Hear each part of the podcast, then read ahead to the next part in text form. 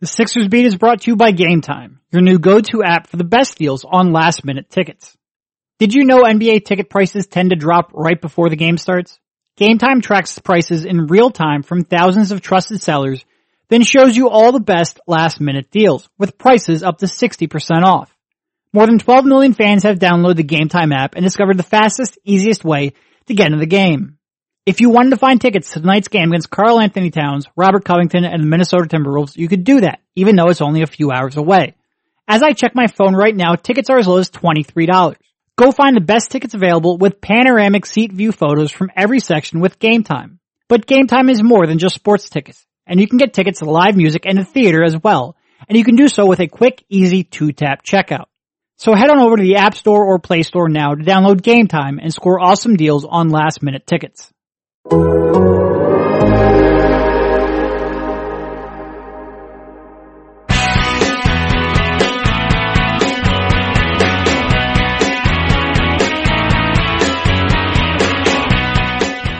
right, welcome everybody. This is Derek Bodner, joined by Rich Hoffman once again on this week's Sixers Beat, a part of the Athletic Podcast Network. You doing, Rich? I'm good, man. It was a good two day trip and, or a two game trip. And, Rich uh, just coming back off from the road. Yeah, the Sixers, did you know they are the only undefeated team in the Eastern Conference? They are. They're off to a 3 0 start. The team that never loses in the second half, I believe, through six games, they have won all, or I'm sorry, through three games, they have won all six quarters in the second half of play because we always said this was a team that comes out at a halftime and wins every third quarter and down a stretch of each game. That has always been the Sixers way. Of course, that has not been the case. They have really struggled in the third quarter in previous years, but that is a different team now, at least through three games it is.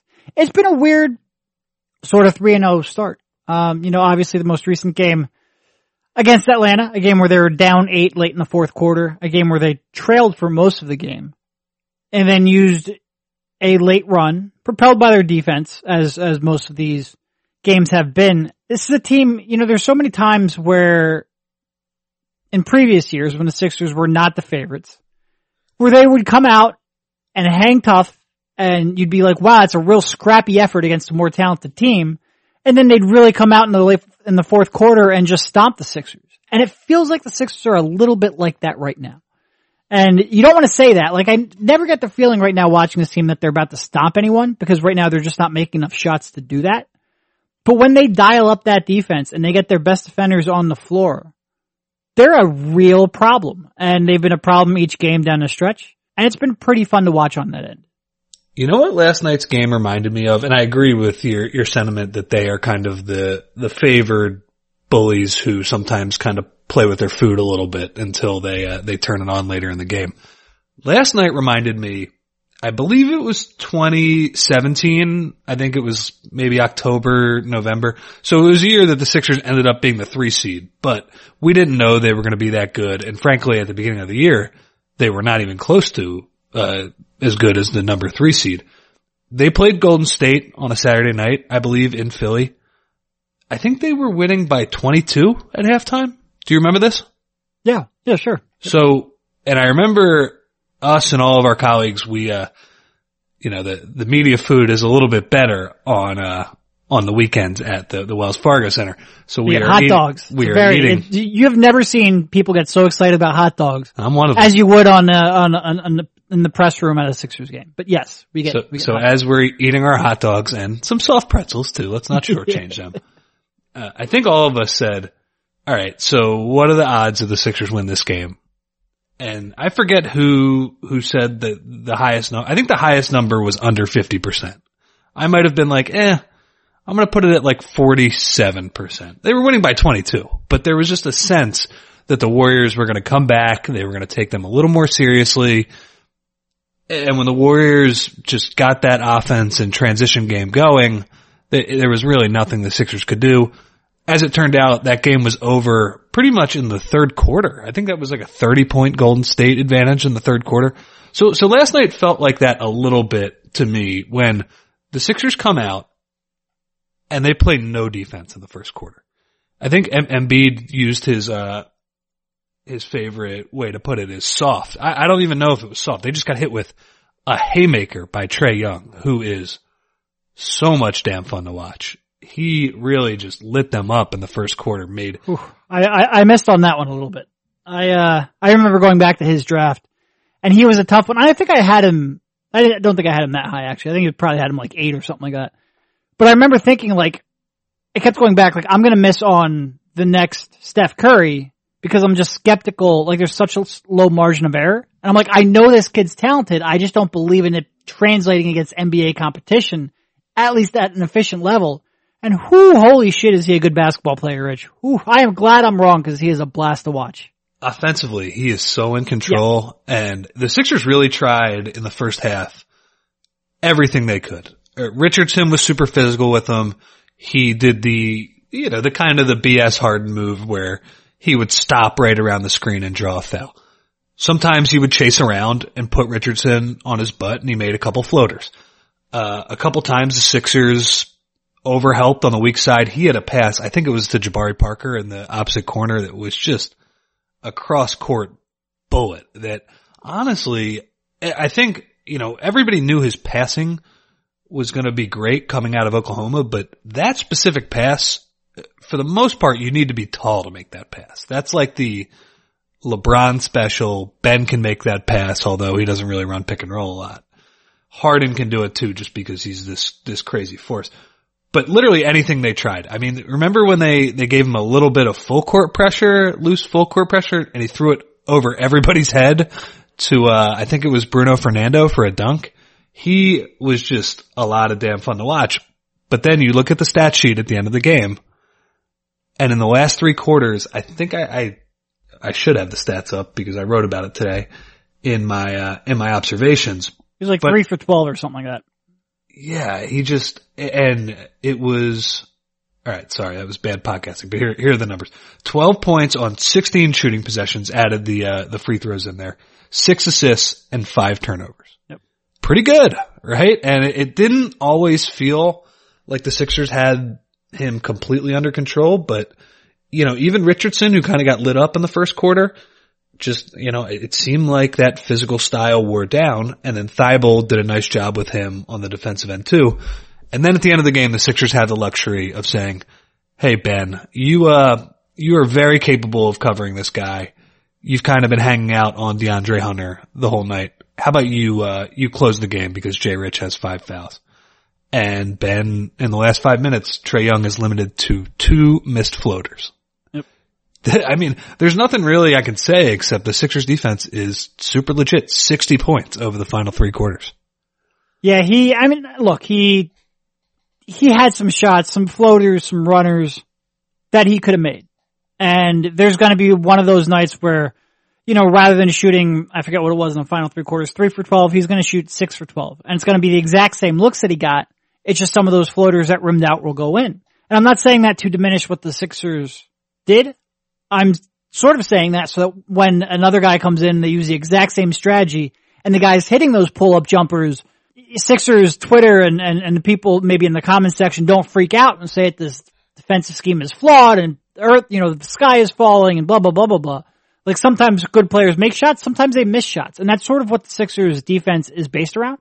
Like if you watch what they did, first of all, Josh Richardson's ball denial in the second half was absolutely incredible. Um, Yep. they did a real up good full job. court the whole way. Yep, they did a real good job making him work real hard to even just get the ball and then to get into sp- scoring position. But also, like, you know, the Sixers now have so much length, and I'm glad you wrote about the the rear contest recently because they're they've always wanted to funnel, you know, fight over those screens, run those guys off the three point line, and funnel them into their help. And now they sort of have the defensive personnel and the length and the timing and and and, and the instincts to really do that about as well. Like Richardson and, and Thybulle might be two of the best I've seen at that in a long time.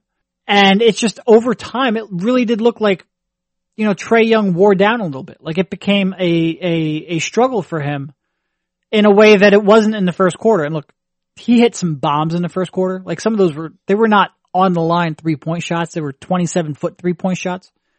Sort of like Ben against the Chinese team, but he had actual defenders here. So he was like some of those you're just not gonna if he's gonna be dropping those you're just not going to you're not really gonna defend that all that well. but the Sixers did a real good job with them. They forced them into shots that you want. And part of that defensive philosophy is the fact that, hey, those shots, first of all, he's not going to get fouled, not on those floaters, not on those mid rangers. Um, He was, I looked he was up. trying to get fouled. He was. He was. He's real good at drawing fouls, but He's real good at complaining about him too. yeah. But in the 51 mid-range shots from last night's game, there was one shooting foul drawn. That's sort of part of the argument against that shot. It's just, it's, it's an inconsistent shot. And the Sixers did a good job forcing them into that. Um, they did a good job then meeting them at the rim. You know, I think one of the things that this sort of defensive strategy is tough on are the big men. Like a lot of times you'll see Embiid and Horford in, in no man's land a little bit because you've got to apply some pressure to the, that pull up jumper, that floater while not letting your man sneak behind you and they can get beat sometimes. But I thought they did a real good job of that in the second half and they executed their scheme and, and, and the Hawks missed shots and they looked real good doing it. Yeah, and the, and the Hawks are not a uh, an easy team on the back No, end that too be a because John Good Collins. offensive team. Yep. Yeah, because John Collins can, you know, if you take one step too far up, he's gonna he's gonna throw that down. Young's gonna throw it to the sky and he'll throw it down. You uh you had in your piece today that the Sixers are, I mean, they're they're leading the league in the least amount of threes given up per uh, and just in terms of attempts by a lot. So it, it really seems like they're they're honing in on this scheme with with these players. I think you, per 100 attempts, they're uh, or per 100 possessions, they're four threes less than the second, you know, the second team, which is it's pretty good. And you know, the the strategy is really simple. They, you know, as I wrote about in the the rear view contest piece, just have the other three guys stick to the shooters, and if you're confident in uh in the point of attack defender, and that is Thybulle or Richardson for the most part, and the the big dropping, that's Embiid or Horford for the most part.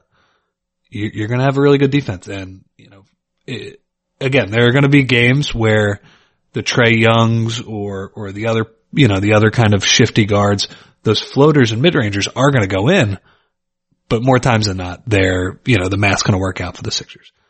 So yeah, it was that was a fun game too. By the way, I uh, I enjoyed it. There was some weird stuff that happened.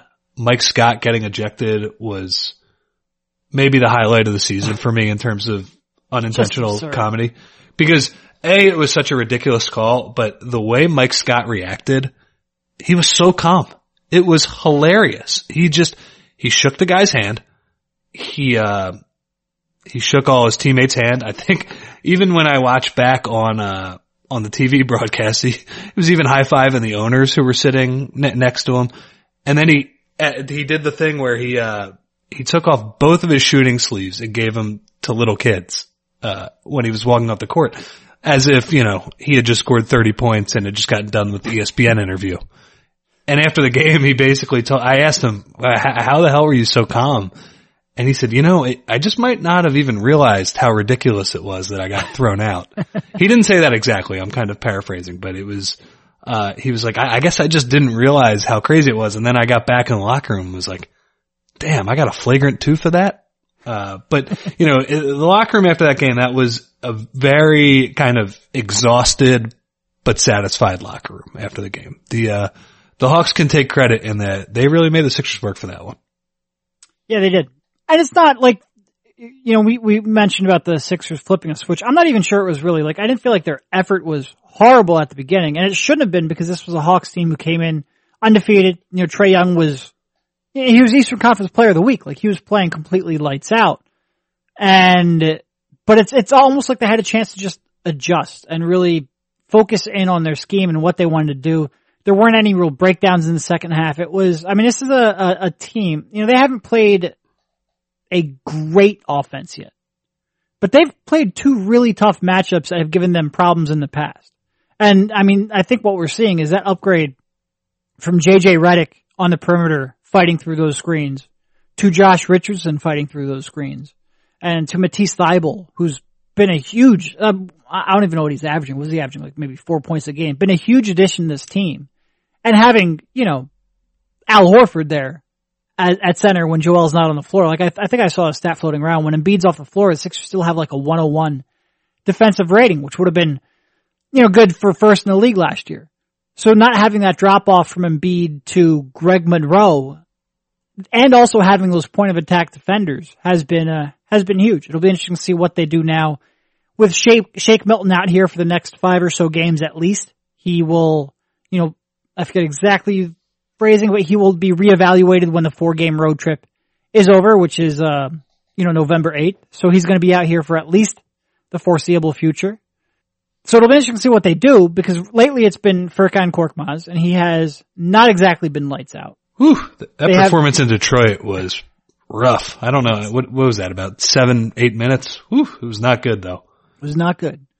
It'll be interesting to see whether or not they go to maybe what you consider a more talented or more proven NBA player in Raul Neto rather than Korkmaz.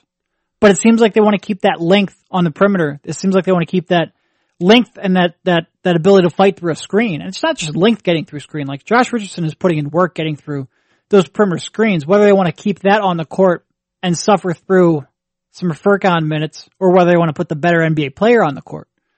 But, um, it's good to have those options. You know, I, I, I think we have been, you know, I, th- I think, I think they did a good job this summer. I do. I think they have now have an identity they never really had.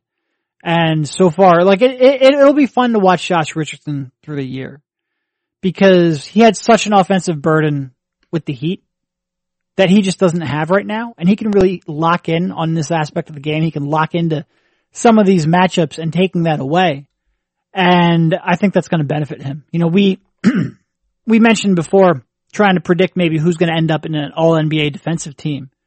And I think he's got a shot. I think he's going to get a lot of, lot of credit, especially if the Sixers defense ends up where we think they will. And right now they're fourth in the league. Some of the, some of the teams ahead of them, you've got the Utah Jazz. Okay. You expect them to be they're towards be the top. Yeah. They're, they're a real threat at 92 defensive rating. Then you have the Orlando Magic. They'll be good, but I think if you looked at some of their opponent three point shooting, it's been a little fluky lucky. And then you've got the Toronto Raptors at 96.7. Who knows how, how much of that team's going to be around when the season's over. And then the Sixers at 96.8. And those four teams have sort of separated themselves from the pack. And I think the Sixers will be up towards that group all year. All right, let's take a quick break to tell you about DoorDash. Have you had a long day at work, a tough day at school, maybe you're still stuck at the office? Treat yourself to the meal you deserve and have your favorite restaurants come to you with DoorDash. DoorDash connects you to your favorite restaurants in your city and ordering is easy. Open the DoorDash app, choose what you want to eat, and your food will be delivered to you wherever you are. Right now our listeners can get $5 off their first order of $15 or more when you download the DoorDash app and enter promo code SIXERS. That's $5 off your first order when you download the DoorDash app from the App Store and enter promo code SIXERS. Don't forget, that's promo code SIXERS for $5 off your first order from DoorDash. And now back to the show. All right, enough positive talk about the uh, the defense. Just just reeling the Hawks in. What what the hell are they going to do about the shooting? Yeah, so it's not great. 29.8%, 27th yep. in the NBA. Yep. I guess what I would say is they're a better shooting team than that. Like they're not going to shoot 29% from three all year. And the fact that they're winning games in spite of that is a good sign. Yeah. And I think something that can be, not that you can sustain shooting 29% from three, but I think, I think this is a defense that will carry them it's not great. You know, you, I think. Do you have the numbers on their open threes? How they're shooting on those? I think like wide open six plus feet of space is like 33%. It's not good enough. No, no, it's not good enough. And that's fluky. Like it's not like they're missing a lot of contested. First of all, because te- people don't really take contested threes in the NBA, not at a, a high rate. Like pretty much, I think almost flat, almost all teams, 80% of their three point attempts come with at least four feet of space between them and the, the defender. That's sort of like the inflection point of when most NBA players are willing to launch a shot. And usually when you're talking about more contested threes, it's either late shot clock threes, where you're just not going to have a better option between then and the end of the clock, or just really elite players. And, you know, I, I guess what I'm getting at is I don't, like, I, they will make more shots. Like Tobias Harris will make more shots Josh Richardson will make more shots. It's just, it's tough to watch when they're not.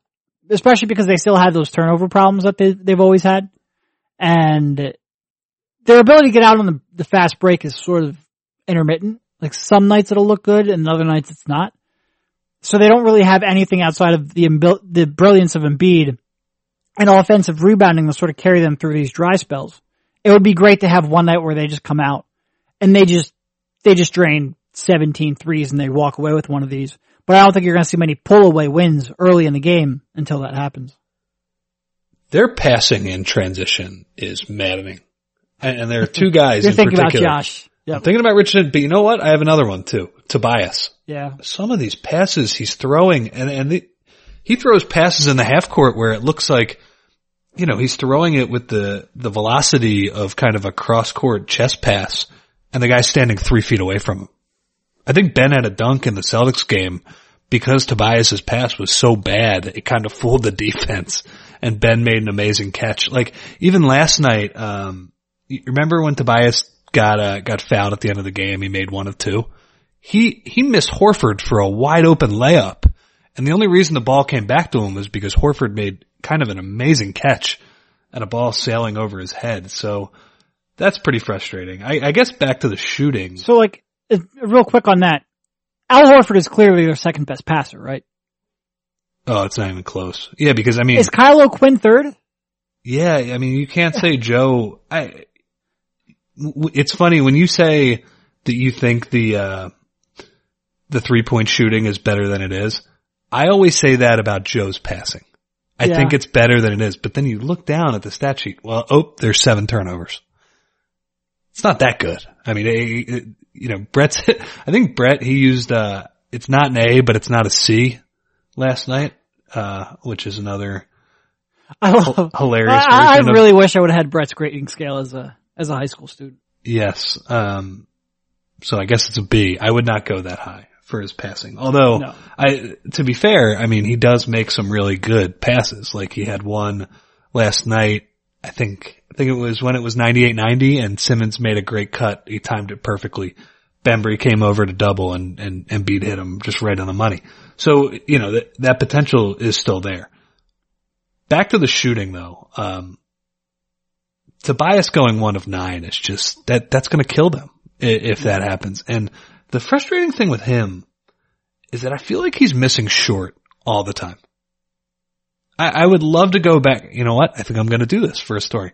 I'm going to look at all of his missed shots.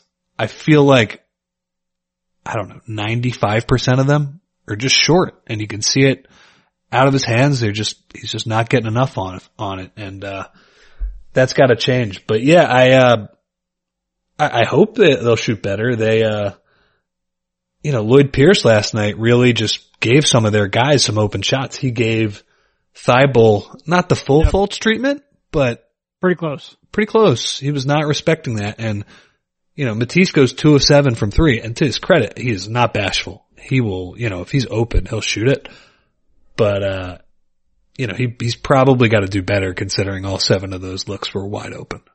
So yeah, it, it- it's tough. You know, when, when Embiid is one of your best shooters, Ben is not taking any threes despite the fact that they're giving him acres of space. I mean, the, the Pistons game the other night, Morris was just not even giving him any mind. It would have been a more open shot than the, uh, the Chinese game.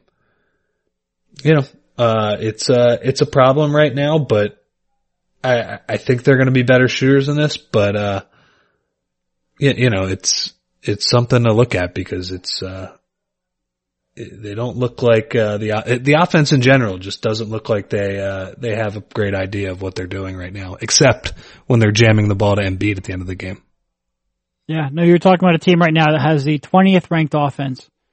And they, you know, one of those games, Atlanta is not a, not a great defensive team here. And they've struggled. You know, that was a matchup where Embiid had such an incredible advantage and he could have, he could have fouled the entire team out.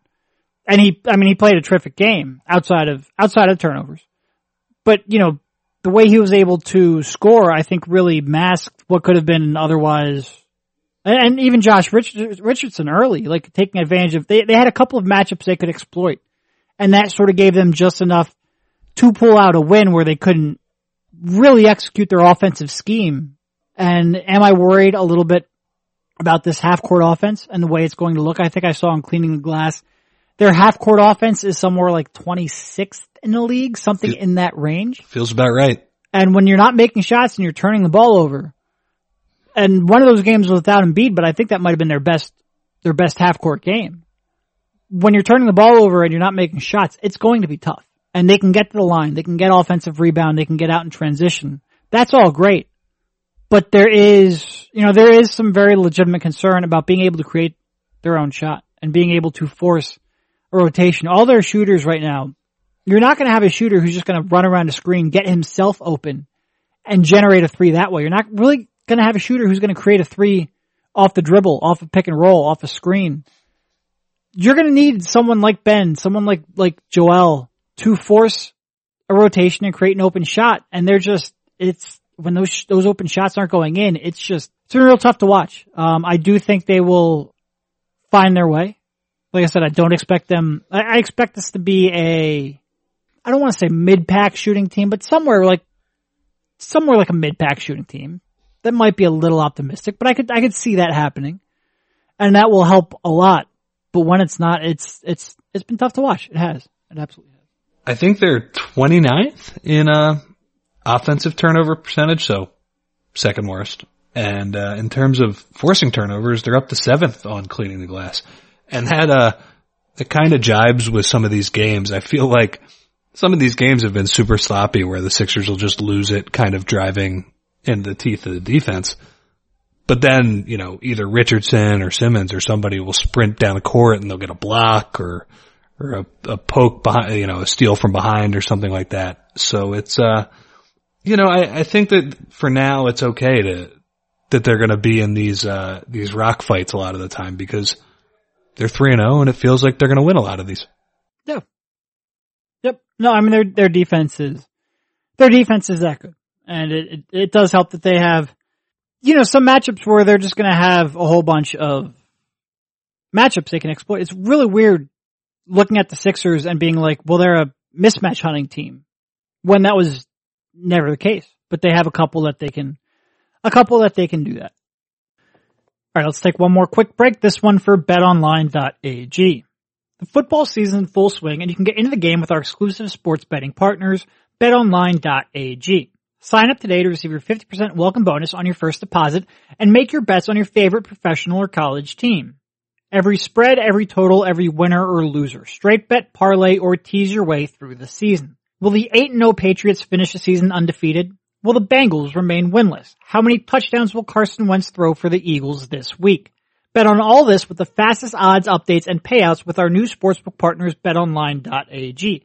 Head on over to betonline.ag or use your mobile device to join today and use promo code CLNS50 to receive your 50% welcome bonus. Once again, that's promo code CLNS50 to receive your 50% welcome bonus. Get into all the action today with betonline.ag, your online sportsbook experts. And now back to the show. What else we got? Let's see. We got Cove and the Minnesota Timberwolves. Do you think Cove gets sad? He'll be sad tomorrow night when the crowd is cheering for a Matisse deflection. well, they haven't had enough time to start booing every missed shot like they did with Cove, which is good because Matisse has missed a lot of shots so far during his career. Did, um, did Cove get was uh, he? Remember, he didn't play in the game in uh in Philly last year. Right. Did he get a? You know, he got video? a video tribute. He did. Okay, I think so. The three and zero oh Minnesota Timberwolves. I'm happy. I'm happy about that. I, you know what? I didn't publicize this, but I thought you know, they were pretty much being picked, I don't know, 11 and 12 range in the West. And, you know, people were admitting that, hey, the West is going to be really good. You know, the Timberwolves, they might be 12th in the West, but in the East, they would, you know, potentially be fighting for kind of a mid tier playoff seed. Cove and, and Towns at the four and five with the way Towns is playing offensively, that's a nice combo, man. Nope. Towns has been incredible.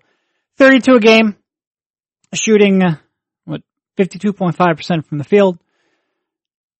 This is my favorite stat of the young season so far. Andrew Wiggins, 20.7 points on 19.3 shots, 0.7 assists. Never change Andrew Wiggins, but they're playing well. Um, like I said, second ranked offense. They will be another test, mostly because of, of, of Towns. Um, I'm not sure, not sure this is a, a an offense I view as sustainable. Like they have played a couple of pretty bad teams, uh, at least defensive teams. So the Sixers will be a good test for them. But the Sixers have, you know, some good basketball coming up here. Some good, good stretch of games. You've got a West Coast trip. Starts off with Portland, then heads to Phoenix, Utah, and Denver. Four pretty good matchups, um, at least three or four, which you would expect to be good teams. Phoenix has been a surprising team. They're so playing far. well. Yeah. They're playing well. I feel like two good- and two in that stretch would be pretty good for the Sixers. Yeah. know? No, are- it's a, it's gonna tough be a games. tough, tough road trip as the Sixers get through this road heavy portion of the schedule. You know, I guess, Wait, wait. Can we talk about, by the way, where, where do you think that dunk ranks up in, uh, in Embiid's personal record book? oh, it's, it's pretty high. And the fact that he had that shimmy afterwards, which, A, I fully support him doing it if he wants to do that again after, after a dunk like that. If I was his coach, I wouldn't be able to get on him for that. Uh, that should not be a technical. Let them have a little bit of fun. I will give Collins credit. He tried. and I- I don't Oh, You- you mean gotta- that- You gotta be careful with this though. I, so I, I agree. I, I A lot does- of people don't make that rotation. No. Um, but on the other hand, it was not wise. well, it was not wise for his own personal brand, that's for sure. And you would, when, when Embiid gets a chance to load up like that, you're not blocking that shot. Like you can get Embiid at the rim sometime when he's like catching the ball in traffic and he doesn't really have a chance. He doesn't have a, a head of steam coming, but when he can load up like that, he is, he is looking to put you on a poster and he did that. Exactly. And, and by the way, the credit for allowing him to, uh, to load up at that level, load up brother, at that level is, well, he gets part was of a wrecking ball. Did you see a replay of that? He should have been, a, he should have been called for a foul on that one. Yeah, the Hawks announcers were not were not loving that. Um, yeah, he, he he ran over Hunter. I think that's fair to say. But the the other part of it is Alex Len with one of the worst closeouts I've ever seen in my life. why why like he not only did he fall for Embiid's pump fake, but it it kind of looked like that play where uh where Whiteside was guarding Jokic the other night. It just was like at half speed, and Embiid went right by him. It was uh yeah, I don't think it was quite at the level of the Westbrook one because a I think the uh, the storyline behind that one was much better, and I don't think it was uh, as good as windmilling in the playoffs. I mean, you shouldn't be able to windmill in a game in the playoffs. And uh, I actually asked Joe about this in the locker room last night, and he said that he thought the windmill was better, but uh, Yeah. it's up there for sure. Yep. What, re- real quick, what did you think about the game on uh on Saturday and just kind of how they handled playing without Joe? Yeah, I think, you know, I think that the Horford Simmons pick and roll will be interesting to watch. That was And I exciting. think Horf- Horford is such a unique player and how much of your offense you can run through him and what they can do off of that. You know, I thought that was good to see them go to. They have traditionally, outside of, you know, snug pick and rolls, they haven't really run a whole lot with Simmons as the initiator. So it was good just to see them go to that well. Interesting to see how that develops over time. Um, you know, I think it is just such a luxury to be able to have, you know, remove Embiid from, and look, Detroit wasn't at full strength. And that was, you know, a pretty big deal when you don't have to worry about Blake Griffin and assigning a defender to him. But just having the option of going to, you know, two players like Horford and O'Quinn as backup centers, it's such a, it's such a, a luxury this team didn't even come close to having. Like last year we would have been debating, okay, do we go with Jonah Bolden? Is Norvel Pelle the solution? Like we would have been having crazy conversations like this if they would have came back with that same group. So having that option is great. You know, I think the Sixers have played a little more Horford at center than I expected them early in, in, in, in the season. Me too. And you know, it's been, it's been, it's been fun to watch, it really has. And Al is such a smart defender and smart offensive player too, that it's, uh, it, don't misconstrue it as saying that Sixers are better or even Ben's better with Embiid off the court. But it is nice to now have a center who complements your second best player's skill sets. They never, they never really had a player, uh, like Muscala, I guess you could say he complemented Ben offensively, but he was a complete disaster Yeah. defensively. They never had a player who could complement Ben on both sides of the court as Embiid's backup, and they do now, and it's great to see. But what if if they ran any pick and roll with Muscala. I tried to, uh, I can't, I can't say that I have a great memory of the Mike Muscala play sheet that, uh, No. that Brett used, but, uh, the, the play that I'm thinking of was, so, you know, they run that, I, I think Brett just puts up a, a one to five and it's just a, you know, spread pick and roll. The- you know, Al hits the first one on the pop and then on the second one, he pump fakes and Drummond flies by him in the same exact way that Embiid used to. Yep. And I, I couldn't, I couldn't really get this out of anybody after the game, but I was essentially trying to ask everybody. So how did that feel? Did it look like what it looked like when he was killing you in playoff games, uh, doing that to you? But, uh, he was, you know, he's really good. And even last night, he did not play that well in, uh, oh, I said last night. There's a, Yeah, even doing it the whole podcast. Just, Okay. I guess for reference, we're recording this pretty late on Tuesday night and we will release it on Wednesday morning. So it will not be last night by the time you listen to it. I told people to get And that's by design. That's not by me being slow on everything. So, um, the, uh, the game in Atlanta though, Horford did not play that well. But even so, at the end of the game, they run a couple high-low possessions where on the first one, he fakes it to Embiid because they're so afraid of, of throwing it to Joe, uh, Joe at the end of the game, which they should have been afraid because he was absolutely dominant at the end of that one. And then he drives and gets fouled. And then on the last play, they run a, a kind of a quick hitter and he throws it over the top and then Joe gets fouled Yep. to, to make the two winning free throws. And it's, uh, I thought it was pretty interesting in that I think in a lot of times you would, uh, you would prefer to have a guard take that shot because you don't want to give the ball to the other team at the end of the game. But with a big guy, you kind of have to run a quick hitter. You can't really have the, uh, have the clock run down and have the guard kind of take a bad shot, but at least with the, you know, the safety blanket of if he misses, you're going to overtime. The Sixers rightfully went to Embiid right away, and then uh, and then Vince Carter missed a shot to uh, win the game. Where have you heard that one before?